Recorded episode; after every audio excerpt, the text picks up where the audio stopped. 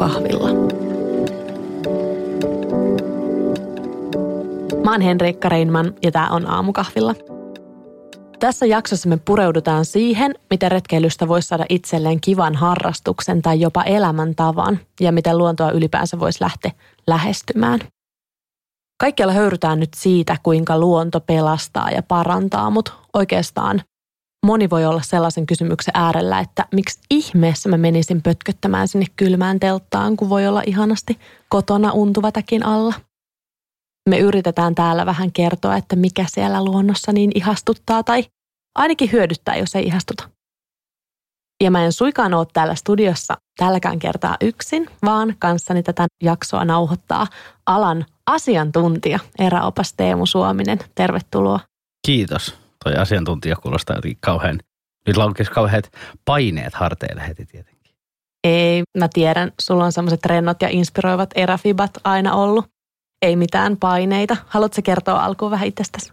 Mä korjaan samat, että mä oon, joo, tutkinnollisesti mä oon kyllä eräopas, mutta mä en edelleenkään tunnista kauhean montaa lintua.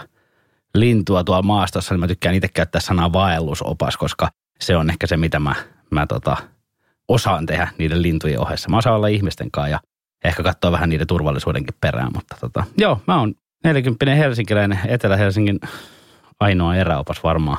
Ja tota, näillä kulmilla koko ikäni pyörinyt ja kasvanut ja nyt mä tein 15 vuotta duunia musiikkibisneksessä, radiosta keikkamyyntiin ja kiertojen managerointiin ja levyyhtiöhommiin ja näin. Ja sitten jossain vaiheessa pistin pillit pussiin ja hakeuduin opaskouluun ja mystisesti päädyin sitten tekemään tästä ihan niin kuin ympärivuotisen täyden ammatin itselleni. Ja, ja näillä on nyt menty, mä oon kuudetta vuotta nyt taidan, ei kun viidettä vuotta teen ihan päivätyönä. Mahtavaa. Mulla on tullut susta aina semmoinen olo, että sä et ole semmoinen isältä pojalle uppiniskainen eräjorma, vaan huumoria on ja pystyt ilmeisesti jopa nauttimaan tästä hommasta. No kyllähän tästä nauttii tietenkin pitää, jos sitä haluaa tehdä.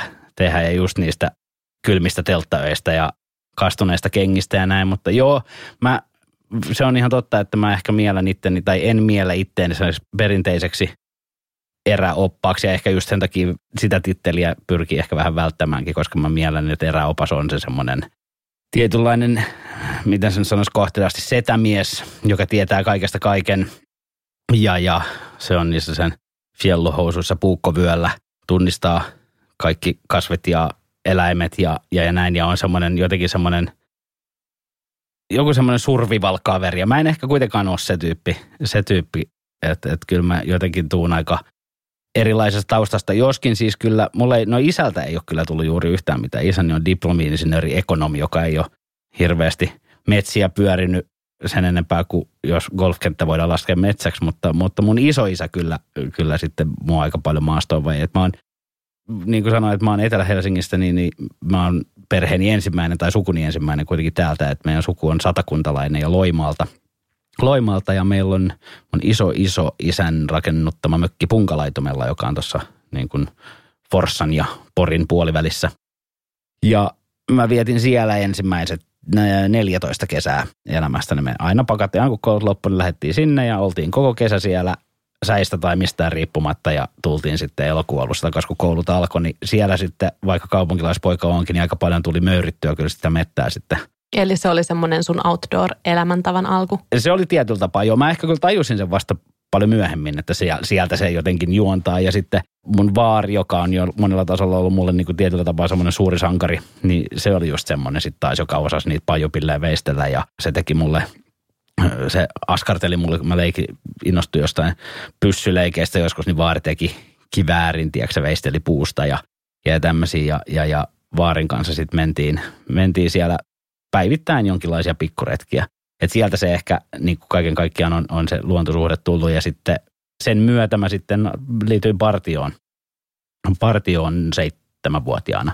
Ja mun pitää niin kuin tässä vaiheessa korjata, ettei vaan tule semmoinen olo, mulla ei ole mitään sitä vastaa, että isät opettavat poikiaan tai isät tyttäriään tai äidit poikiaan tai mitään, mutta mä en vaan halunnut tänne studioon ketään nuijaa, joka ajattelee naisista vähempiarvoisena tai vähemmän osaavina retkeilijöinä. Siis, se on ihan hassu juttu siis mullakin on vähän semmoinen niin kuin, tiedätkö, olla. Sen takia mä ehkä haluankin erottua siitä, siitä eräopas ja etenkin siitä eräjorma-sanasta. Että Joo, sen, hirvein sana se, ikinä. Niin, niin, niin, on. Ja siis se mielikuva siitä eräjormasta on just semmoinen, semmoinen niin kuin tytöttelijä. Joo, joo. Ja, ja tiedätkö, semmoinen vähän väheksyjä.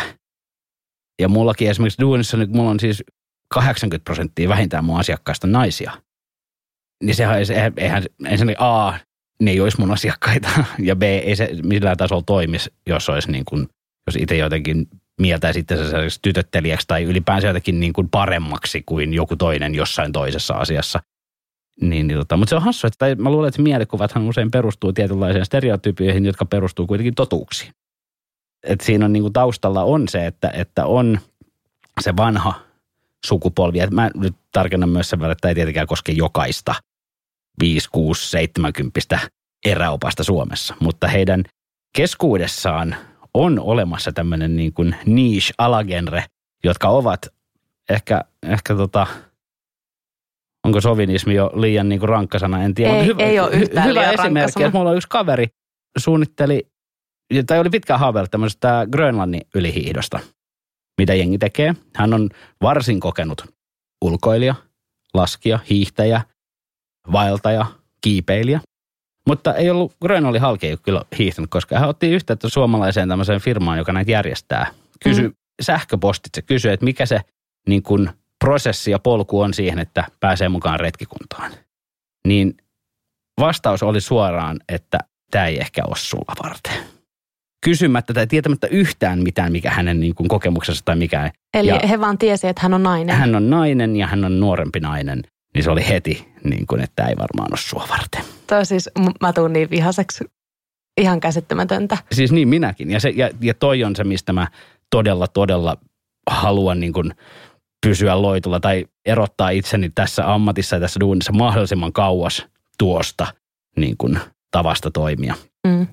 Ja, ja tuota, semmoisista vanhan liiton setämiehistä. Ja no toistaiseksi on toiminut hyvin mun tekee mieli olla sanoa niin kuin kiitos siitä, kunnes mä tajun, että ei mun tarvi kiittää siitä, että se on ihan oletus. Että näin, se on niin kuin peruslähtökohta. Ja se on tosi outoa, koska mihin se perustuu? Siis yhtä lailla mä oon niin kuin etelä-helsinkiläinen pojan nulikka, että, että mikä se oletus on, että mä osaisin tuolla niin kuin maastossa yhtään mitään touhuta tuossa niin kuin kaivopuiston ulkopuolella. Mutta koska olen mies ja ehkä jotain reissuja tehnyt, niin, niin ei joudu semmoisen tietynlaisen kyseenalaistamisen uhriksi ollenkaan tai kohteeksi. Niin se on jotenkin tosi tosi outoa, että, että, tota, että sukupuoli voisi jossain mielessä niin kuin olla jollekin niin kuin määrittävä tekijä tuommoisessa, mutta on sanottava, että tai ehkä toistettava se, että ei tietenkään koske kaikkia. Ja, ja mä luulen, että ajat on muuttumassa ja muuttuneet jo viime vuosina aika paljon siitä, että samaan aikaan kun ulkoilun suosio on kasvanut tosi paljon ja, ja jengi on lähtenyt maastoon enemmän ja halunnut alkaa oppia siitä niin kuin myöhemmälläkin jäällä. Että kun sitten se oletus on se, että ainoastaan ne, jotka on kolmevuotiaana veistäneet ensimmäisen oman kirveensä, niin osaavat läpi elämän maastossa liikkua. Mikään ei tarkoita sitä, etteikö se voisi nelikymppisen aloittaa. Niinpä. Ja oppia siitä. Niin mä luulen, että viime vuosina myös tämä kulttuuri on muuttunut hirveän paljon. On tullut paljon nuoria, dynaamisia, uusia yrittäjiä alalle, jotka pyrkii juurikin olemaan niin kuin poissa näistä, näistä vanhoista Joo, kaavoista. maailma on muuttumassa, se on tosi siistiä. Ja se, että on puukko ja fiellun housut, niin se ei vielä kestään, kestään tee demonia. Että sekään ei varmasti ole meidän kummankaan tarkoitus sanoa, mutta on tosi siistiä nähdä, että tähänkin on tulossa muutos. On, on todellakin. Ja ja se on oikeastaan, se johtaa välillä jopa ihan hauskoihin tilanteisiin tuolla, niin kuin omalta kannalta, kannalta niin hauskoihin tilanteisiin tuolla maastossa tai reissussa, jos on vaikka työreissussa ja sulla on ryhmä mukana – ja sitten siellä tulee niitä setämiehiä vastaan, niin se, että miten niin loppuun asti he yrittävät olla niin kuin setämiehiä ja halveksia kaikkia, mikä se, niin sitten se muuttuu se surkihupaiseksi. Että et Helvetinjärven pari vuotta sitten me oltiin tekee talviretkeä. Mulla oli varmaan 15 asiakasta, joista niin kuin sanottu, että 80 prosenttia yleensä, noin keskiarvolta yleensä on naisia mulla. Ja, ja oltiin menossa, me oltiin ihan vaan siis ohitettiin yksi leiripaikka, mikä siellä on, missä oli sitten porukka – joilla oli kaikilta tästä talvisota-asut päällä, siis vanhat, tiedätkö, lumipuvut ja eräsukset siinä, semmoiset niin kuin oikein perinteiset kolmemetriset lankut ja sitten nuotiopalo ja heillä oli joku, en puolijoukkuetta, mutta laavut siinä ja, ja näin poispäin. Kun me tultiin, niin ne kaverit siinä niiden 18 tyhjän viinapullon kanssa, jotka heillä siinä oli, niin tuhahteli sieltä. No, kevät on tullut, kun kaiken maailman kaupunkilaiset on lähtenyt mettään. kun he omistavat Kyllä, sen koska, koska se, juuri se, että meidän kaikkien yhteisillä verovaroilla maksettu kansallispuisto. Okei, okay, mä voin ymmärtää sen, että sä haluat olla yksi ja rauhassa metsässä kaveriporukalla. Sehän on ihan normaali, mutta silloin ei ehkä kannata lähteä niin kuin Helvetinjärven toiseksi suosituimmalle leiripaikalle pitämään sitä sun kossuleiriä Jep. ja arvostelemaan jokaista paikalle saapuvaa. Että, että näitä, ikävä kyllä näitä kohtaa ja näitä tulee vastaan vielä, mutta vähemmän ja vähemmän. Että kyllä se kuitenkin on, niin kuin sanottu, niin maailma on onneksi muuttunut mm, paljon. Mm.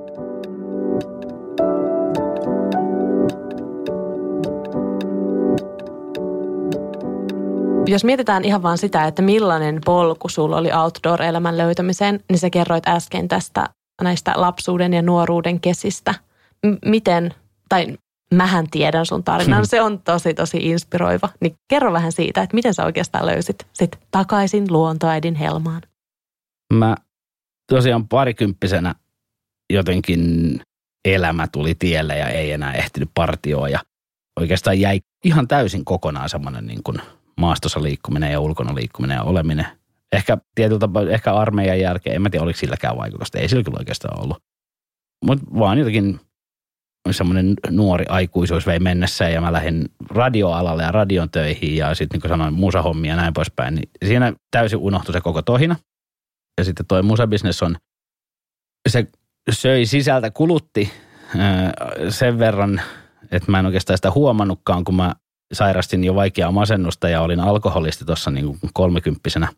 Kolmekymppisenä ja kahdeksan vuotta sitten 33-vuotiaana niin ö, olin tullut sen tien päähän, eli, eli mulla siinä oli, no, siinä oli kaikenlaista taustalla, perhehajos ja avioerot ja kaikkia, kaikki asiat mä hoidin silloin ryppäämällä ja sitten söin aika vahvaa lääkitystä ja sitten noin niin kuin viina- ja masennuslääkeyhdistelmähän on semmoinen niin kuin varsin ö, huonosti elämää eteenpäin vievä yhdistelmä ja se sitten kärjistyi moneen asiaan, mutta, mutta tota, siinä oli kaikenlaisia episodeja, missä mä meinasin päästää hengiltä yhden ihmisen ja, ja, ja yhden vahingossa ja yhden olisin varmaan ehkä tarkoituksellakin, jos, jos olisin siinä onnistunut, mutta musta mä, mä olin niin kuin aika syvissä vesissä.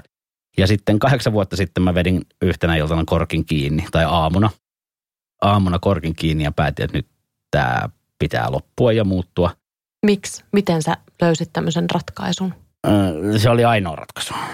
Se ei, mul, siinä kohtaa ei enää olisi ollut niin kuin mitään muuta vaihtoehtoa kuin joko niin kuin, tiedätkö, pala, palaa pois tai sitten, sitten lopettaa. Että tota, tota, tota, siinä se oli semmoinen se viimeinen yö oli varsin sekava ja näin poispäin. Ja, ja, ja, mutta se, mulla, siinä oli muutama semmoinen niin stoppari sen, se oli 2012 kesä, niin mä olin löytänyt itsestäni, tai musta oli tullut muuttunut väkivaltainen, mitä mä en ole koskaan ennen ollut. Ja se oli semmoinen, että se alkoi vähän pelottaa mua vähän itseänikin.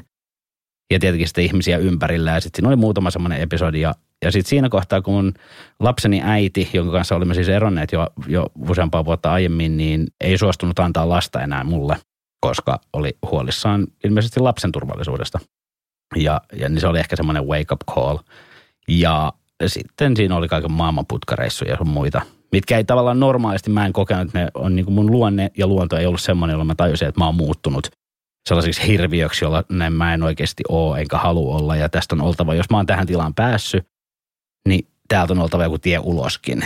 Ja sitten se ensimmäinen oli se korkin kiinni laittaminen. Ja mä lopetin, se oli syyskuun alku 2012, kun mä oon viimeisen huikkani ottanut ja kirjoitin pullon kylkeen päivämäärät 5.9.2012 Never Forget ja laitoin sen viinipullo hyllyyn ja siellä se on edelleen, edelleen siellä hyllyssä ja, ja, ja sitten tota, se oli aluksi semmoinen, että mä olin vaan, että no mä oon vähän aikaa selvinpäin. Että mä oon vaikka loppuvuoden juomatta ja yritän vähän niin kuin saada tätä hommaa kasaan, mutta sitten siinä omat silmät sitä enemmän, kun joutui raittiina kohtaamaan erilaisia asioita, niin omat silmät sitten vähän alkoi aukeamaan silleen, että miten syvällä sitä oikeastaan olikaan ja mitä huonossa jamassa ja miten huonossa jamassa kaikki asiat. Mä en ole siis tiedätkö, seitsemän kuukauteen avannut yhtäkään laskua. Mulla oli kaikki ulosotot päällä ja kaikki tällaiset ja luottotiedot meni siinä samassa ja, ja näin poispäin. Niin tota, sitten se raittius jotenkin puoli vahingossa sitten vaan jatku ja jatku ja jatku. Mutta sitten siinä samassa kohtaa niin mä otin vahingossa tai vahingossa on väärä sana, mutta en ainakaan tarkoituksellisesti niin yhdeksi semmoiseksi apukeinoksi niin tuon ulkona kävelemisen. Että se oli ihan semmoinen, että oli pakko selventää päätä ja kirkastaa ajatuksia, niin mä lähdin kävelyille. Ja mä kävin kattoon varmaan siis 300 auringon nousua Kaivopuiston rannassa. sen ensimmäisen vuoden aikana. Että mä lähdin aina aamulla ulos tosi aikaisin ja tonne rantaan, kun siellä ei ollut ketään ja tuli tästä auringon nousu. Ja siinä jotenkin se, mä, mä muistan selkeästi semmoisen, että mä mietin, että, että vitsi tää on siistiä, että miten mä voin missata tällaiset hetket ja fiilikset niin kuin aiemmin. Että kun aiemmin katsoi niitä auringon nousui taksijonosta, tiedätkö, puoli viideltä. Mä en tiedä. Okei. Okay. Se on, se on tosi hyvä, mä tiedän.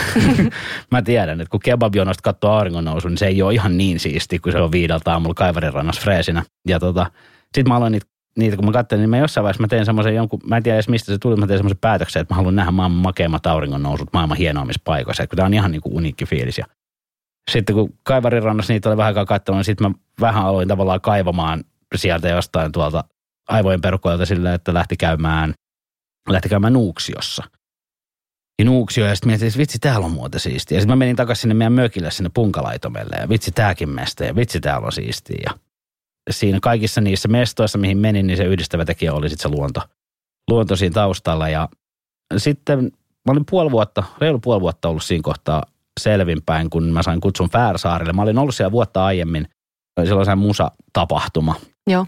Färsaarilla ja mä olin ollut siellä vuotta aiemmin, mutta silloin se meni aika silleen viinahurusissa tunnelmissa, mutta mä silloin jo kelasin, että tätä pitäisi vähän tutkia enemmän. Tähän on ihan supermakea paikka, Kela Färsaarit. Ja sitten kun et se tuommoiseen paikkaan ei jotenkin tullut niin helposti matkustettua, mutta kun me kutsuttiin ja lennetettiin sinne, että oli ilmainen reissu ja näin, niin mä mietin silloin ekalla reissulla siellä, että jos me joskus tänne takaisin tuun, niin voisi tehdä vähän jotain niin kuin ulkoiluhommaakin täällä. Ja sitten tuli kutsu takaisin ja siinä kohtaa mä olin ollut puoli vuotta raittiina, niin sitten mä sain jotenkin semmoisen niin kuin päähän piston ehkä siinä kohtaa, että, nyt mä hankin kaikki vaelluskamat, että mä menen sinne Färsaaren vaeltaa, että, että mä teen sen musatapahtuma, mikä siinä on pari päivää ja sen jälkeen viisi päivää mä lähden vaellukselle sinne yksin. Että kun siinä oli sitten semmoinen niin suurta symboliikkaa, siihen aikaan varsinkin mä etin kaikesta niin suuria symbolisia jotenkin merkityksiä, niin sitten siinä oli semmoinen iso osa tätä mun niin alkoholiongelmaa ja tätä oli semmoinen yksinäisyyden pelko, niin sitten mä ajattelin, että nyt mä näytän niin itselleni, että mä pärjään yksin ja siedän yksinäisyyttä ja mä lähden yksin vaeltaa sinne Färsaarille ja ikään kuin kukaan sietäisi yksinäisyyden tunnetta. Niin, niin just näin, mutta et, et mä jotenkin ajattelin, että se on se kaiken mun ongelmien alku ja juuri, vaikka sitten eihän se tietenkään ihan niinkään mene. Mm. Mutta tota, sitten mä ostin, mä haalin kamaa, että mä kattelin vähän mitä löytyi ja, ja, ja sitten mä lähdin semmoisella, tiedätkö, mä lähdin, siis se oli maaliskuuta, mä lähdin, lähdin Färsaarille kesämakuubussissa, jonka comfort-taso on joku plus 14 asti, siis silleen, ihan täysin luokattomat varusteet. Mutta mä en edes tajunnut sitä silloin. Mä olin vaan jotenkin niin tohkeissani, että nyt mä lähden, että mä menen Färsaarille vaeltaa että tämä on siisteintä ikinä. Ja mä katsoin sieltä, spottasin semmoinen Mykines-niminen saari, joka on, onko se nyt kaikista öö, lännimmäisin Fäärisaarista, jota on siis onko se nyt 27 saarta siinä saariryhmässä. Ja, että mä lähden sinne siellä, mä tiesin, että siellä asuu kaksi ihmistä. Että käytännössä siellä saa ainakin olla tosi tosi yksin. Se on yksi maailman suurimpia lunniyhdyskuntia ja mä ajattelin, että no, vitsi, mä menen katsoa lunneja. Tietenkin olisi voinut ottaa esimerkiksi enää selvää, että, että ei siihen aikaan vuodesta siellä ole lunneja tai, tai tota, niitä asukkaitakaan.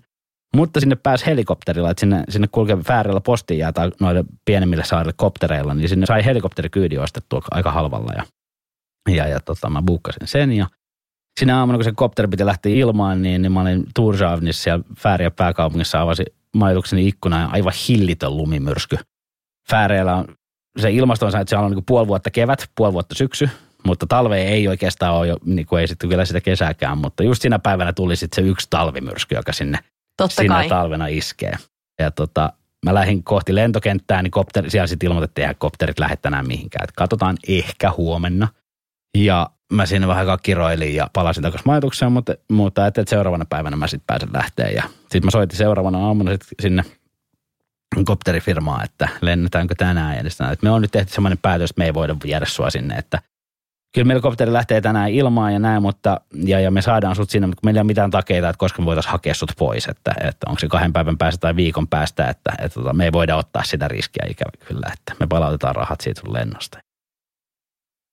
Mä kiroilin siellä, mun, mun, mun suuri symbolinen niin kuin yksinvaellukseni oli yhtäkkiä niin kuin, Yhtäkkiä se musertui se musertui, edessä. kyllä, ja sitten sitten vähän aikaa siinä surkuteltua, niin, niin mä sisuunnuin. Ja sitten mä kävelin auton vuokraamoon ja vuokrasin auton kesärenkaalle, tietenkin ei, tai jollain, kun ei siellä, siellä niin pitää talvirenkaata. Sitten mä lähdin mm. sinne liukastelemaan jonnekin ja siitä alkoi semmoinen tavallaan sarja, missä mä tein kaikki mahdolliset virheet, mitä aloittelija voi tehdä. Että mä lähdin yksin kertomatta kenellekään tietämättä, mihin mä menen, ilman mitään karttoa, ilman yhtään mitään siinä mun kesän makuupussissa, niin teltan kanssa tämän koskaan aiemmin edes pystyttänyt. Ja sitten mä ajelin silleen ja katsoin tuonne vuorille, että no, et, tuossa menee tie, hei tuosta kääntyy vielä pienempi tie, hei tuosta kääntyy vielä pienempi tie. Ja sitten vedin auto parkkiin johonkin ja jätin siihen ja lähdin vaan niin kuin vaeltaan sinne.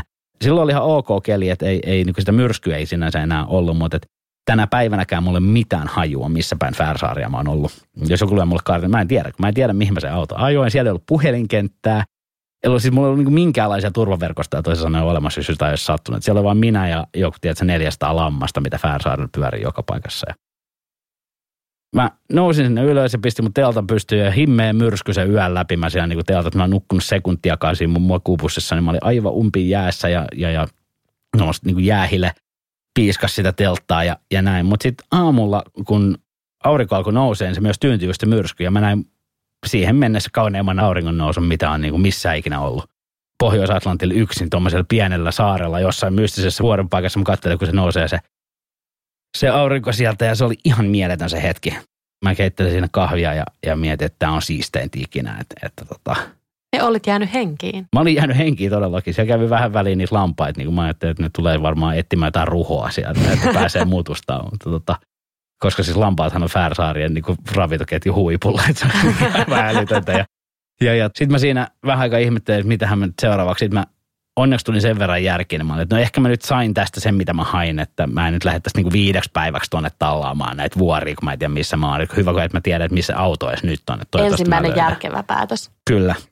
Ja sitten mä siinä pakkasin kamat ja lähdin etsiä sitä autoa. Mulla on hyvä valokuva siitä hetkestä, kun mä oon päässyt takas autolle. Aurinko paistaa taustalla ja, ja mä oon löytänyt mun pienen punaisen vuokra-auto jostain sieltä, että se jonkun solan pohjalta ja tuuletan. Ja se oli semmoinen sit niinku siitä, ehkä siitä reissusta, niin mä sain kaikista eniten siitä, mä sain semmoisen niin kuin uskon siihen, että et eihän tänne kuole. Että tavallaan pystyy, että tärkeintä on se lähteminen. Että lähtee vaan, lähtee tekemään niin kuin huonoilla varusteilla, huonoilla ennakkotiedoilla, mutta lähti tekemään.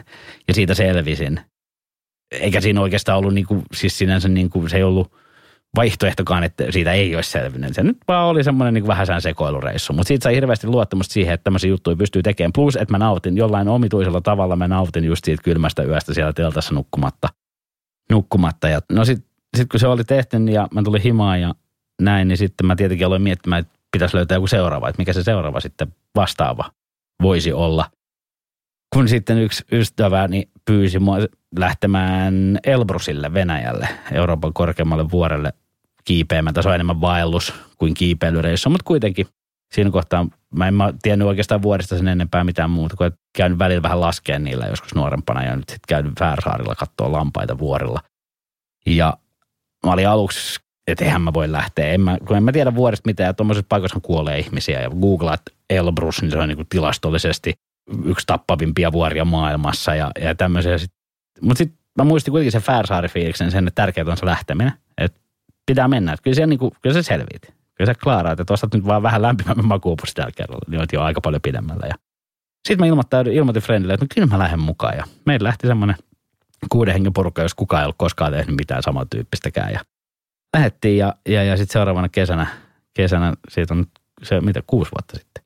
Joo, niin, niin seisti Elbrusin huipulla. Ja se oli semmoinen viimeinen niitti, että tämä on upeinta ikinä, että se, että se sinne huipulla. Siinä oli niin kuin mä sanoin, että mä tykkäsin antaa suuria symbolisia merkityksiä kaikille asioille jossain vaiheessa, niin siitä Elbrusin reissusta sit siitä kasvoi ehkä mun pään sisällä vielä niin kuin isompi reissu kuin mitä se oli, koska mä olin päättänyt, että siinä kohtaa alkoi olla nämä mun niin kuin alkoholismi, masennusasiat tietyllä tapaa niin kuin, ei käsiteltynä, mutta takanapäin, ja mä olin saanut vierotettua itteni myös masennuslääkityksestä, mikä oli ihan niin kuin hirveä prosessi. Ja alkoi olla silleen, että ehkä tämä tästä vielä elämäksi muuttuu, niin sitten mä päätin, että jos mä sinne Elbrusin no, huipulle pääsen, niin siellä mä annan itselleni kaiken anteeksi. Ja, ja tota, Mulla meni kylmät väreet. Ja se oli semmoinen siis jotenkin, siitä tuli vähän liian, ehkä liiankin iso tietyllä tapaa niin kuin itselle. Niin mullakin vähän meni, koska se on niin kuin mä muistan sen tosi vahvasti sen. Ja sitten sit siitä tuli samalla vähän semmoinen, että sit ei mulla ole vaihtoehtoa kuin päästä sinne huipulle. Koska mitä jos mä en pääse, eikö, mitä mä sitten, sitten mä en anna itselleni kaikkea anteeksi, mm, niinkö? Mm mä en ollut miettinyt tätä aspektia niin ollenkaan, niin mä vaan tiesin, että mun on pakko päästä sinne. Ja, ja, ja mä itkin varmaan viimeiset sata metriä ennen sitä huippua, kun mä niin kuin menin sitä kohti, koska se oli aivan käsittämätön se, ensinnäkin se niin kuin viikon reissun fiilis ja vuoden fyysisen treenin niin kuin tavallaan huipentuma oli siinä. Ja sitten, sitten vielä isompana sitten tavallaan tämä mun niin kuin henkinen lataus, minkä mä olin siihen huipulle pääsyyn niin kuin itselleni asettanut, niin kyllä se niin kuin purkautui tosi vahvasti. Ja, ja siis se on huvittava, että mulla ei ole sieltä huiput sieltä ekalta kun pitäisi olla tiedätkö, hieno hakku kädessä, tuuletuskuva, kun sä oot, oot, oot vuoren huipulla. Mulla on sieltä pelkkiä sellaisia kuvia, missä mä itken kuin pikkulapsi. Siis mä oon siis mä aivan valtoimenen vaan itken siellä huipulla. Mutta se oli aivan mullistava hetki myös monella tapaa niin kuin sit siihen, että mitä sen jälkeen, mitä siitä seurasi. Siihen ja ehkä ne itkukuvat oli niin kuin se, mikä se tunnelma oli niin siellä. Oli, ja mitkä siitä ehkä tarvittiin just niin. niin. Ja, ja tavallaan, että siihen, siihen monella tapaa siihen päättyi se mun niin kuin, miten mä nyt sanoisin, jos haluaa edelleen jatkaa tätä suurta symboliikkaa, niin, niin jollain tavalla siihen päättyi se mun niin kuin vanha elämä ja uusi alkoi, vaikka mä en tiennyt sitä vielä sillä hetkellä. Ja, ja tämän uuden elämän ensi askeleethan oli ihan hirveät, kun sitten kun oli siellä vuoren huipulla, niin yhtäkkiä tajus, että sieltä pitää päästä alaskin vielä. ja, ja tota, se on viimeinen kerta, kun mä oon itkenyt vuoren huipulla noin paljon, koska siihen kuluttaa aivan valtava määrä energiaa, kun sulla purkautuu se näin itku. Tiedät, se on 20 minuutin itku. Ja sillä energialla olisi Niitä ollut... ehkä joku 10 vuoden itku. Niin, niin, just niin. Ja sille energialle olisi ollut käyttöä siinä matkalla alas, että se oli kyllä aivan hirveä rauhoistaminen pois sieltä vuorelta, mutta mä pääsin. Ja siinä aukesi sitten niinku tosi moni asia. Moni, ja tuohon niinku ehkä luontoon liittyen sitten se mun niinku, semmoinen, että jos pari oivallusta näistä matkoista silloin teki näistä ensimmäisistä, joista ensimmäinen oli se, että tärkeintä oli se, että lähtee. Että se ei vaadi sitä, että sulla on niinku siis parhaat kengät tai se lämpimmin makuubussi tai oikea rinkka, vaan että kunhan sulla on joku rinkka ja joku makuubussi ja jotkut kengät, niin sä voit mennä. Toi mä allekirjoitan niin täysin. Tärkeintä on, että lähtee. Just se. Ja sitten toinen oli se, siellä Elbrusilla ollessa, sen viikon aikana siellä kuoli kaksi tyyppiä sillä reissulla. Ei meidän tuttuja tai siitä meidän kuuden porukasta olisi aika huono prosenttiluku, jos kuudesta kaksi kuolisi. Mutta sillä samalla reissulla, ja kun me oltiin kiipeämässä ylös, niin matkalla alas tuli yksi ruumis, kun sitä tuotiin sieltä alas. Ja samaan aikaan, kun se tietyllä tapaa on dramaattista ja aina hirveän traagista, niin se myös oli, mulle se niin kuin ikään kuin osoitti sen, että, että tämmöiset paikat, kuten vuoret tai metsät tai mikä ikinä se onkaan, kenen laji onkin, mikä tahansa, on se sitten koskimelonta tai mikä tahansa, niin, niin toihan on, niin kuin, luontohan on maailman tasa-arvoisin paikka. Et se tyyppi, mä en tiedä mitään siitä tyypistä, kun sieltä tuotiin alas. Voi olla, että se, se oli, oli niin toinen masennuksen juuri lähtenyt, tai masennusta hoitamaan lähtenyt tyyppi, tai se saattoi olla miljonääri, joka on päättänyt vaan, että hän nyt menee tuonne Elbrosen huipulle.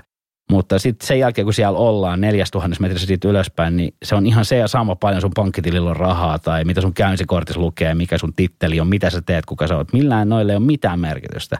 Että jos se vuori tai ukkonen tai mikä tahansa sinne tulee, niin se koskettaa jokaista ihan yhtä paljon tai ihan yhtä vähän. Ja se on ihan yhtä iso riski jokaiselle lähteä sille vuorelle. Ja se tekee siitä maailman tasa-arvoisinta.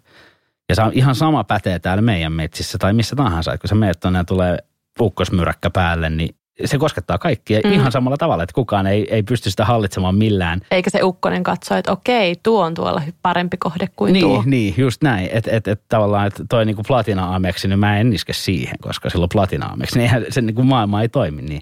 Ja samalla, kun se on, niin se on makea fiilis, kun sen tajus, niin mun mielestä siinä ehkä se tärkein pointti on se, että loppujen lopuksi me ollaan kaikki ihan yhtä mitättömiä. Että et, jokainen suurmies maailmassa on ihan yhtä mitätön kuin, kuin vaikka minä tai kuka tahansa muu. Mutta se on semmoinen tietyllä tapaa sitten hirveän siisti fiilis, koska kyllähän se nyt, jos kun tietää, että on ihan nolla, niin se vie kaikki paineet pois kyllä harteilta, koska mitä mun tarvii olla? Mä oon, se on ihan sama, että olisiko mulla se platina ameksi ja kaikki, mitä se edellyttää sen saaminen, koska tässä nyt menee tässä maailman mittakaavassa muutama hassu vuosi, niin mua ei enää kuitenkaan ole, niin siinähän sitten pistävät mm. johonkin, tiedätkö, kehyksiin se ameksi ja, ja muistelevat miestä, että, että niin kuin me ei olla mitään ja se on ihan mahtavaa, koska me ollaan osa tätä luontoa, joka on silti aina meitä isompi kokonaisuus. Mm. Ja se, että luonto ei vaadi meiltä koskaan mitään. Ei, ei. Ehkä Tomme lisäisi vielä tuohon listaan, että ei, ja me ei kaikki voida on vaatia, tasa-arvoisia. Niin, ja, ja me ei voida vaatia siltä, että ei me voida, me ei voida hallita säitä tai olosuhteita, tai jos me voidaan hallita turvallisuuden niin kuin tekemistä. Se on se, mitä mä teen työkseni. Mä suunnittelen ihmisille turvallisia tapoja liikkua luonnossa. Sitä pystyy johonkin pisteeseen asti hallita, mutta sitä kokonaisuutta ei. Et, et kaikki suurimmat luonnon, tai tämmöiset, sanotaan, että suurimmat uhriluvut, jos halutaan puhua, tai suurimmat niin kuin, tragediat, mitä on ihmisille luonnossa sattunut, ne on kaikki tullut semmoisista meille hallitsemattomista olosuhteista.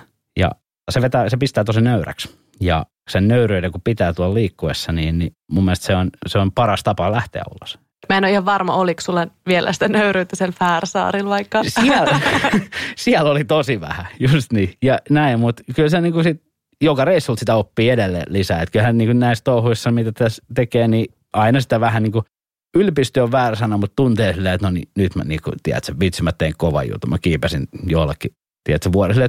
Eihän mikä on maailman turhin juttu, kun se, että joku yksittäinen ihminen kiipeää johonkin korkealle paikalle ja se tulee sieltä alas. Sitä on vuorikiipeily esimerkiksi. Eihän on, se on ihan sama. Kenen elämään se muuttaa yhtään mitenkään? Ei kenenkään eikä millään tavalla. Mutta sitten itselleen hän omia voittoja, hän on aina, saat itse asettanut itsellesi tavoitteet ja onnistut siinä, niin se, sen niin kuin hetkeksi siitä tulee aina semmoinen, ah, no niin vitsi nyt kattokaa, kuulkaa vuorikin peliä suvaminen tässä niin se tarvii, tiedätkö, kaksi minuuttia, niin sen fiiliksen niin kuin se, se tavallaan luonto hoitaa kyllä pois. Että, et, et. Ja mun mielestä on aika tärkeä lähtökohtakin ajatella, tai ehkä lähtökohta tai arvo tai ajatus siinä, että eihän luonto niin kuin tarvitse meitä mihinkään. Ei todellakaan. Että vaikka ihmiskunnan, kun se on pyyhkäisyt tästä, tai ihmiskunta itse itsensä pyyhkäisyt pois tästä, niin, niin luontohan jatkaa niin, kulkuaan. Ja siis fakta on se, että todennäköisesti luontohan voisi aika paljon paremmin ilman meitä. No, paljon paremmin. Et, et esimerkiksi tämä kevät on hyvin osoittanut sen, että nyt kun ihminen, ihmisen vaikutus, nämä niin kuin suuret vaikutukset, että on, on makrovaikutuksia, eli se, että ihmiset on lähtenyt paljon enemmän luontoon ja nyt esimerkiksi pitkin kevättä on Suomessakin kuulunut, on tullut näitä, että kun on luontokohteisiin menty, niin siellä on paljon enemmän kulutettu sitä luontoa, mitä ei ollut odotettu. Ihan polkuja ja tämmöistä jouduttu niin kunnostusta tekemään paljon enemmän ja tämmöinen. Pieniä vaikutuksia jo yleensä korjattavissa – ja, ja tota näin. Mutta sitten sit suuri mittakaava, että meidän lentoliikenteen on tippunut 90 pinnaa ja liikennepäästöt on tippunut niin kuin 90 pinnaa näin poispäin, niin, niin yhtäkkiä se luonto voi taas tällä hetkellä paljon paremmin. Ainakin väliaikaisesti ja toistaiseksi. Ei, me ollaan kaukana siitä, mitä meidän pitäisi ehkä tehdä asian eteen, mutta niin kuin se on vain niin hyvä osoitus siitä, että se luonto tai ihmisen vaikutus siihen on varsin suuri. Mm, mm.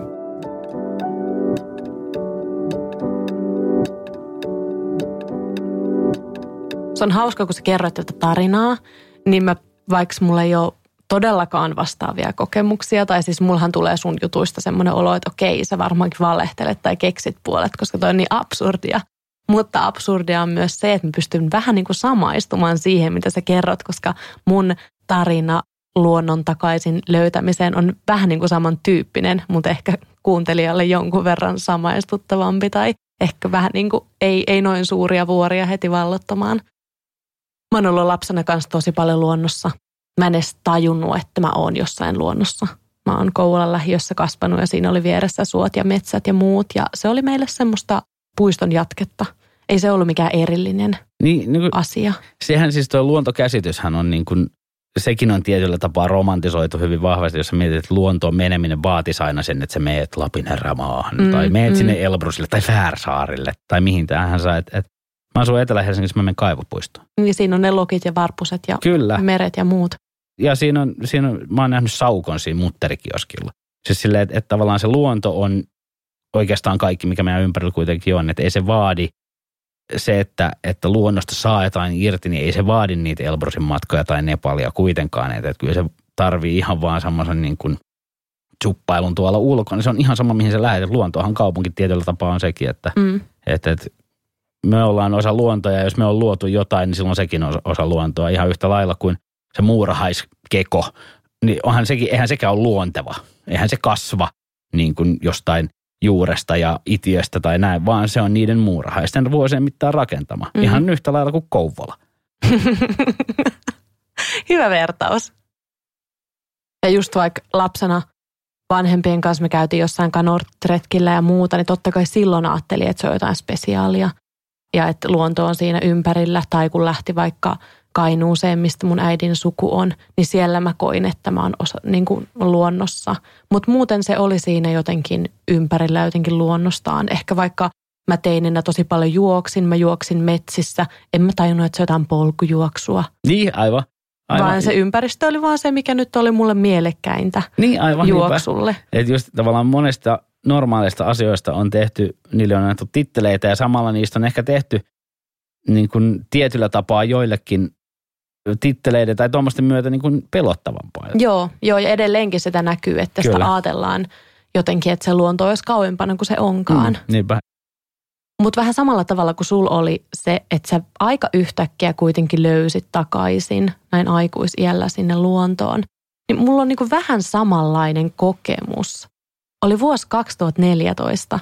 Meillä oli mun ystävän Bean kanssa saunailta. Ja me jotenkin juteltiin siellä paljon elämästä. Ja sitten mä koin siellä, mä muistan, mä koin niin, kuin niin vahvan herätyksen, että mun on pakko ruveta elämään mun elämää enemmän niin kuin mä itse haluun. Ei niin kuin se jotenkin automaattisesti ohjautuu tai että miten muut haluaa, että mä eläisin sitä. Ja me päätettiin siellä heti, että me lähdetään syksyllä telttaretkelle. Mä en oikein edes osaa sanoa, että miksi se oli telttaretki, että onko se nyt joku mullistava niin, muutos niin. elämässä, mutta se kiteytyi se kaikki, niin vähän niin kuin elämästä irti ottaminen, se kiteytyi siihen, että sinne muutaman kuukauden päähän me laitettiin sitten niin kalenteriin, no sitten lähdetään telttaretkelle. Ja me lähdettiin just sinne sitten syyskuussa, se oli Repoveden kansallispuistoon. Me lähdettiin sinne siis myös aivan vääränlaisilla kamppeilla. Oli joku teltta, mistä puuttu puolet osista ja aivan liian kylmät makuupussit ja joku trangia, mitä me ei ollut koskaan käytettykään. Ja mä en ollut koskaan mun elämässä sytyttänyt edes nuotioa. Ja me jäätiin kuitenkin eloon ja me nautittiin siitä tosi paljon. Ja nyt kun mä katson niitä kuvia, niin mä oikein pystyn muistamaan niin kuin sen fiiliksen, miten tyytyväinen siellä oli.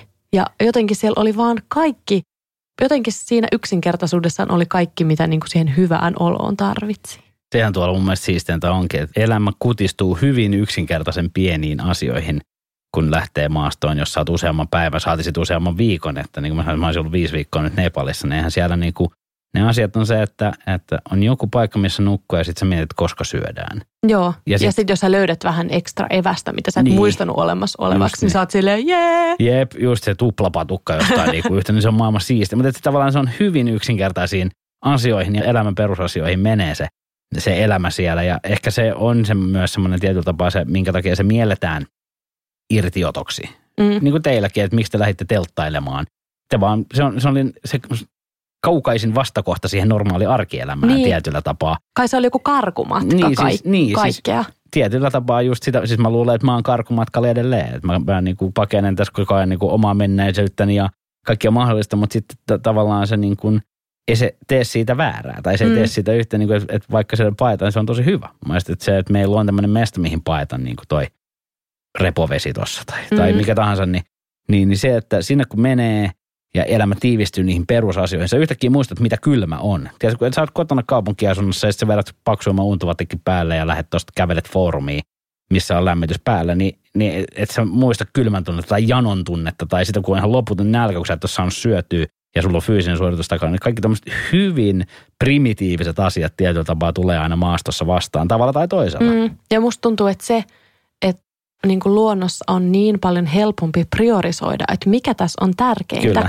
niin sitä nimenomaan kaipaa myös niin kuin nyt, kun mä mietin näiden, mitä mä nyt on tässä kuutisen vuotta niin kuin tosi aktiivisesti elänyt sitten tämmöistä outdoor-elämää, niin edelleen mä menen luontoon, jos mä haluan saada mun elämän asioita tai mun päänsisäisiä ajatuksia jotenkin järkevämpään järjestykseen. Siellä, siellä on helpompi yksinkertaistaa asioita ja sitten mullakin mun elämänrytmihan on semmoinen, että mä matkustan 200 päivää vuodessa, mä oon maastossa yli puolet ajasta. Ja sitten ne on vielä usein semmoisia, että mä oon just niinku viisi viikkoa, josta mä oon neljä viikkoa käymättä suihkussa. Siis semmoista, että sä siis niinku todella ikään kuin mennään silleen syvään päätyyn siinä, siinä niin, ja, niin se on johtanut siihen, että sitten kun mä tuun kaupunkiin, mä oon yleensä on, sit kun mä oon kotona kaupungissa, mä oon vähän niin kuin lomalla täällä, mm. koska mä oon aina töissä – kuukauden kerrallaan jossain ja sitten taas tuolla ja täällä, niin kun mä tuun tänne, niin mä saan täällä rauhoittua ja olla töissä. Niin mulle se ei oikein silloin, se, ei, se ei toimi. Mä rauhoitun siellä töissä, mä huomaan sen, koska sitten täällä on jotenkin liikaa Onko se niin ärsykkeitä mm. ja tietyllä tapaa näin poispäin. Sitten sitä alkaa niin kuin hetki aikaa, sitä on siellä maasta, sanotaan, että vuorikipeily on maailman lyhin muisti, että kun sä oot siellä, sä kaipaat koko ajan, koko ajan sitä kotisohvaa ja tiedät, sä espressoa siis sohvalla ja puhtaita vaatteita ja suihkoja. Sitten sä tulet kotiin, niin se on niin kuin viikon, kun niistä on saanut nauttia, niin sen jälkeen kyllä alkaa niin kuin kaipaamaan takaisin siihen yksinkertaisuuteen, mikä siellä jossain on ollut, mutta se on semmoinen, se on vaikea, kun sitä ei keinotekoisesti oikein pysty luomaan semmoista mm. tietynlaista primitiivisyyttä tai huolettomuutta, koska niin kuin sanot, että niitä ärsykkeitä on niin paljon ympärillä, sä oot tottunut tietynlaisiin asioihin kaupunki- ja arkielämässä. Niitä on vaikea keinotekoisesti luoda. Että kyllä ne tulee sitten vaan siitä, että sinne lähtee ja tekee niitä juttuja ja tajuaa ja tuntee sitä kylmää ja janoa ja nälkää. Ne ei ole itse tarkoituksia, ne on vaan asioita, mitkä yleensä tulee sen mukana, mutta ne ikään kuin, niin kuin tuottaa sitä kokonaisfiilistä, mikä siitä tulee. Että. Totta. Ja sitten jos miettii vaan niin kuin tutkimusten mukaan luonnon terveysvaikutuksia, niin jos ei ole tällaista samanlaista äkillistä päähänpistosta, jos ei ylipäänsä ole tämmöinen on-off-ihminen, kun me ehkä molemmat taidetaan olla, niin ihan vaan sekin, että voihan sinne luontoon mennä ihan vaan niin kuin järjellä hyötymään. Että jos miettii niin kuin terveysvaikutuksia, stressitasot laskee, sydämen syke vähe, niin kuin mikä se on, sydämen syke laskee. laskee joo. Joo, ja, joo. No. ja joku lihasjännitys oikeasti vähenee. Mikrobisto lisääntyy, kun tuolla niin kuin kaivaa noita mättäitä. Ja siis siinä on niin, kuin niin paljon semmoista oikeasti tutkittua hyötyä terveydelle, että vaikka ei kiinnostaisi yhtään luonto, niin se, että voihan sinne mennä vaan niin kuin hyötymään. Että varttikin jo Just auttaa se, tosi Et paljon. se, ei niin kuin, se, että tässä niin kuin itse pöllisee jostain niin kuin viiden viikon matkoista ilman suihkuja, niin eihän se luontoon mennyt niin kuin tarkoita sitä. mm, Et eikä mulla ole tarvis- tuollaisia niin, kokemuksia. Niin, niin, niin. niin. Et, et, et, se ei tarvii tavallaan se, että saa siitä jonkun jutun tai sen hyödyn tai mikä tahansa irti, niin se ei vaadi sitä mitään semmoista niin kuin mullistavaa tuommoista matkaa tai kokemusta. Että sinänsä just se kynnys sinne luontoon menemiseen tai luonnossa olemiseen, niin pitäisi olla tosi matala, kun se, se riittää se, että sä menet vartiksi vuosaareen. Ja se, että se olisi varmaan tärkeää, että löytää sit sen tavan, mikä on itselle sopiva. Ja jos ette mitään muuta tästä jaksosta muista, niin muistakaa ainakin se, että mikä on jo tullut esiin, että tärkeintä on, että lähtee. Ja kaksi, että älä vertaa sun omaa luontosuhdetta kenenkään muun luontosuhteeseen. Se on ihan yhtä tärkeä tai hyödytön kuin kaikilla muillakin, että niin se vaan menee. Joo, me ollaan kuitenkin kaikki aika mitättömiä nollia. Me ollaan ja se on paras maailmassa.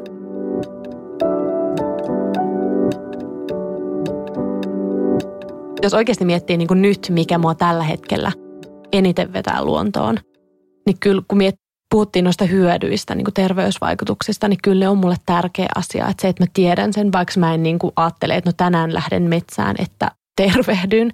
Mutta kyllä mä niin kuin, se on mulle kyllä tosi tärkeä arvo luonnossa. Mutta myös muu hyötyminen, niin kuin keräily vaikka, että mä saan sieltä ilmasta ruokaa, sieniä, marjoja, villiyrttejä. Siis sehän on ihan crazy siistiä. Siis se, on, se olisi, mutta mä oon niin luokattoman huono. Siis mun, mun sieni tuntemushan on sitä, että mä olin niin pitkään, että älä poimi mitään punaisia sieniä. Koska mä tiedän, että kärpäsieni on punainen. Sitten jossain vaiheessa valkoisia kärpäsieni on vielä myrkyllistä. Mä olin, no älä poimi mitään valkoisia sieniä. Sitten, että ruskeat on aika terveellisiä. Sitten tuli, mä en muista mikä se joku, joku pulkkosieni siellä, mikä joka ei ole kauhean hyvä. Niin sitten mä oon alkanut toteaa asiakkaille, että älkää poimiko sieniä. Piste. Voi, voi olla, että on parempi lähteä siitä, että tämän tunnistaa. Niin, niin, Et poimi juuri näin. kantarelli. Juuri näin, että et se tavallaan se on niin kuin, mä oon niin huono tuossa, mutta sitten toisaalta mä osaan tunnistaa lumivyöryvaaroja.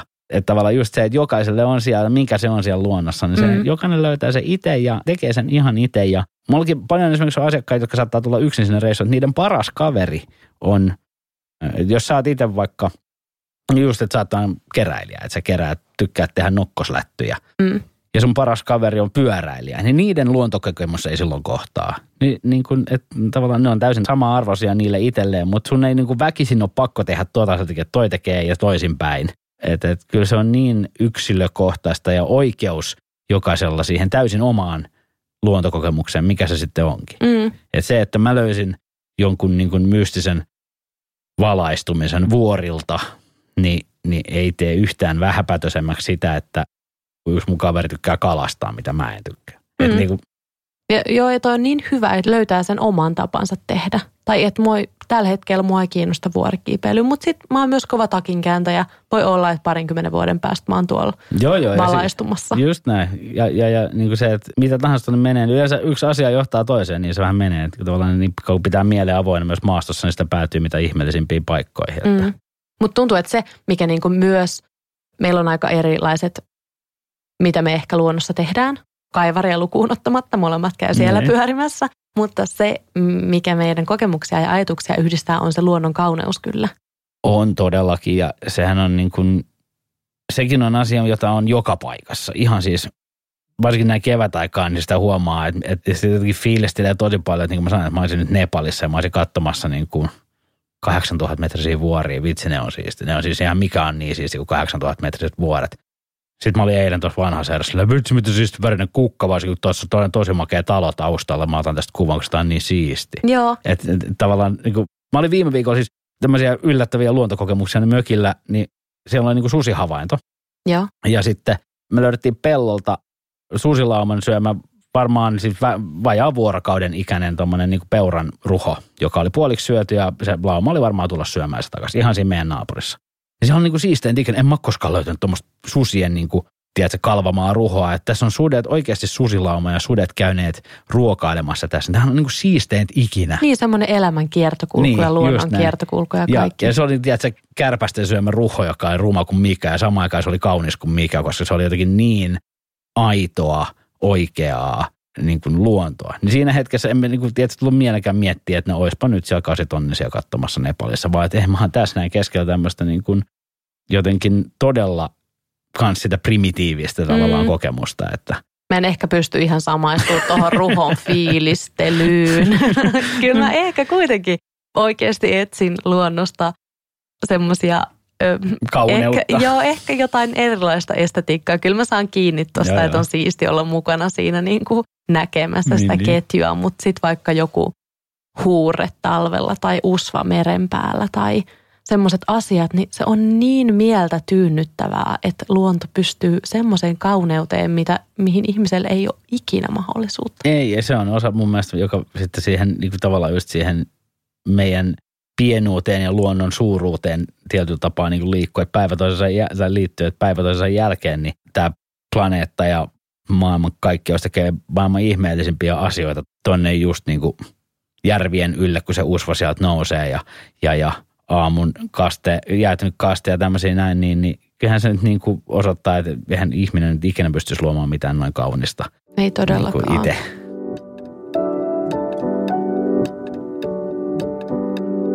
Mitä niin kuin, jos miettit kuuntelijaa, joku heistä ei olisi vaikka koskaan löytänyt tapaa olla luonnossa. Miten sun mielestä, mikä on sun vinkki, että mitä luonnossa oikein kuuluu tehdä? Miten sitä lähtee lähestymään? Ihan sama, kunhan lähtee. Tiedätkö, ihan... me, me, palataan tähän aina tähän samaan Niin, me pala, mun, mun mielestä se palaa aina siihen samaan takaisin. Ihan, ihan sama. Mene sinne ja hengitä. Oo, kato, ihmettele – paista makkara, jos siltä tuntuu. Tai kasvismakkara. Niin, niin tai kasvismakkara. Tai, tai, tai ota juoksuaskel, jos tykkäät juosta. Et ei ole mitään väliä. Niin kuin, että se on ihan sama, mitä siellä tekee. Mutta että jos yhtään on sellainen fiilis, että voisi lähteä, niin lähe. Ja vartiksi vaikka. Vaikka vartiksi. Kymmenen minsakin on jo ihan ok. Mulla on niinku itselläni auttanut niinku valokuvaus. Että se, kun kyllähän kun mä lähdin ekoja kertoja silleen kunnolla omineni vaikka luontoon pyörimään, niin kyllä mä tunsin itteni vähän tyhmäksi. Et mitä mä täällä oikein teen? Sitten mä jäin johonkin mättäälle makaamaan jotenkin teatraalisena. Nyt ja näin se, täällä nyt joo, pitää olla. Joo, ja nyt kuuntelen näitä lintuja ja muuta. Mutta sitten mä niinku löysin kameran kautta sen kauneuden silleen, että etin yksityiskohtia ja, ja se oli sitten niinku, se on edelleenkin mä tykkään pistää puhelimen lentotilaan ja ottaa kuvia puhelimella muistoksi, koska ne saa mut niinku tuntemaan siinä hetkessä jotenkin enemmän, näkemään asioita tarkemmin. Kyllä mäkin tunsin itteni aika todella tyhmäksi Färsaarella siinä mun makuupussissa. Et se, se, tyhmyyden tunnehan on niinku liittyy olennaisen tuohon, mutta kyllä niinku sit se, se on just se tietyllä tapaa sen nöyryyden alle viivaa ja sitten siinä hommassa kyllä on kanssa aina. Että, mm. et ihan varmasti se karhunpentu, joka syntyy, se tuntee ensimmäistä kaksi kuukautta tai vuoden itse tosi tyhmäksi. Koska eihän se tiedä mitään, mitä tehdä. Ja se äiti on ainoa, joka se osaa sille ruokaa hakea. Ja eihän se pysy edes pystyssä ja se tippuilee kalliolta ja liukastelee ja näin mm. poispäin. Että ihan yhtä tyhmä olo sillä on ja se asuu siellä. Mm. Että niin kuin. Niin ja ehkä luonnosta on myös tullut Instagramin kautta semmoinen niin kuin taustakuva ja kaikki on vähän epärealistista, niin ehkä myös helposti lähdetään etsimään luonnosta jotain pelkkää euforiaa. Joo, ja suorituksia ja semmoista niin kuin Semmoisia re, revontulia, jotka ei näytä siltä. niin, siis todellakin just näin, että mennään sinne ja sitten silloin vasta tyhmä olo onkin, kun katsoo, joku sanoo, että tuossa on revontulet ja sitten sä katsot niitä, että ei ne näytä yhtään samalta kuin Instagramissa ja sitten ne, ne ei näytä samalta kuin Instagramissa. Ei todellakaan. Ja sitten se on tietyllä tapaa, niin kuin sit, toi on osa just ehkä just sitä semmoista niin kuin mä puhuin tuossa aiemmin siitä krumeluudesta, mikä siihen ympärille ikään kuin rakennetaan, että kaikki mm. on niin kuin suurta ja mullistavaa. Et revontulet on ihan superhienoa, mutta ne voi olla tosi yksinkertaisia ja ne on silti ihan yhtä hienoja. Niin, ja että voisiko joku yksinkertainen ja aika keskinkertainen ja tavallinenkin asia tuottaa sitten oikeastaan isompia tunnereaktioita, jos niitä on hakemassa, jos ne ennakko-odotukset ei ole niin valtavia. Niinpä, että, niinku, että se, että sä lähdet pettyneenä pois, kun sä näit huonot revontulet, niin sehän on niin kuin, silleen, että hei, sä näet kuitenkin revontulet. Joo. Että tosi niin kuin vanha kouluttajani tapas sanoa tuolla Kuusamossa, kun mä olin, niin, niin se oli mun mielestä sen, sen niin kuin tämä, että elämys, se on pettymyskin. Ja toi on aika hyvä. Kyllä. Ja, ja kyllä mä yritän ainakin itse ulkoilmaelämään suhtautua niin kuin tavalliseen elämäänkin. Että välillä on supernihkeetä, usein on keskinkertaista, välillä se tarjoilee niin kuin aivan parastaan. Ja kun tähän alkaa tottua, niin alkaa ehkä myös enemmän nauttia niistä tavallisista keskinkertaisistakin hetkistä. Kyllä, kun alkaa tavallaan ikään kuin alkaa ymmärtää, että mihin itse haluaa siellä kiinnittää huomioon. Mm, todellakin. Eikä semmoisen, mihin joku muu haluaa kiinnittää huomioon. Niin ja sitten saa palkintona niitä upeampia hetkiä myös, kun on kärsivällinen sen luonnon kanssa. Että kun lähtee kanootilla kulkemaan aamuusvassa ja joutsenet lentää yli. Ja siis, että niitä hetkiä oikeasti voi olla. Okei, niihin kannattaa myös niin kuin hakeutua. Että jos aina ottaa siinä kaivarin mutteri kahvilalla, niin, niin saattaa saada niin kuin samantyyppisiä kokemuksia aika usein. Että totta kai pitää myös nähdä itse vaivaa, mutta kyllä ne usein sit on semmoisia niin kuin yllätyksellisiä, kun jaksaa itse olla kärsivällinen. Niinpä. Ainoa mikä on varmaa, että niitä ei tule, jos ei sinne lähde. Niinpä. Ja tutkimusten mukaan tämä on myös hyvä, mulla on koko ajan tämä tutkimusten mukaan, ei edes kerro minkä tutkimusten mukaan. Mä, mä, mä sanon jonkun, mä luin vaikka Kristiina Paukkerin gradua ö, lasten luontosuhteen kehityksestä vuodelta 2014. Hyvä. Se oli semmoinen. Hyvä. Yes, se, oli, yes. se oli gradu. se, oli, se oli kiinnostava gradu, mutta tota, tämä ei ole siitä. Mutta luonnon tuntemisesta ylipäänsä – että kun siellä luonnossa viettää aikaa ja rupeaa vaikka tunnistamaan niitä lajeja tai siihen luontoon ylipäänsä kiintyy, niin sitä alkaa suojella enemmän ja siihen niin kuin kiintyy paremmin, kun kukkapelto ei olekaan pelkkä kukkapelto, vaan sä huomaat, että okei, tämä on ruiskukka ja tämä on lemmikki ja muuta.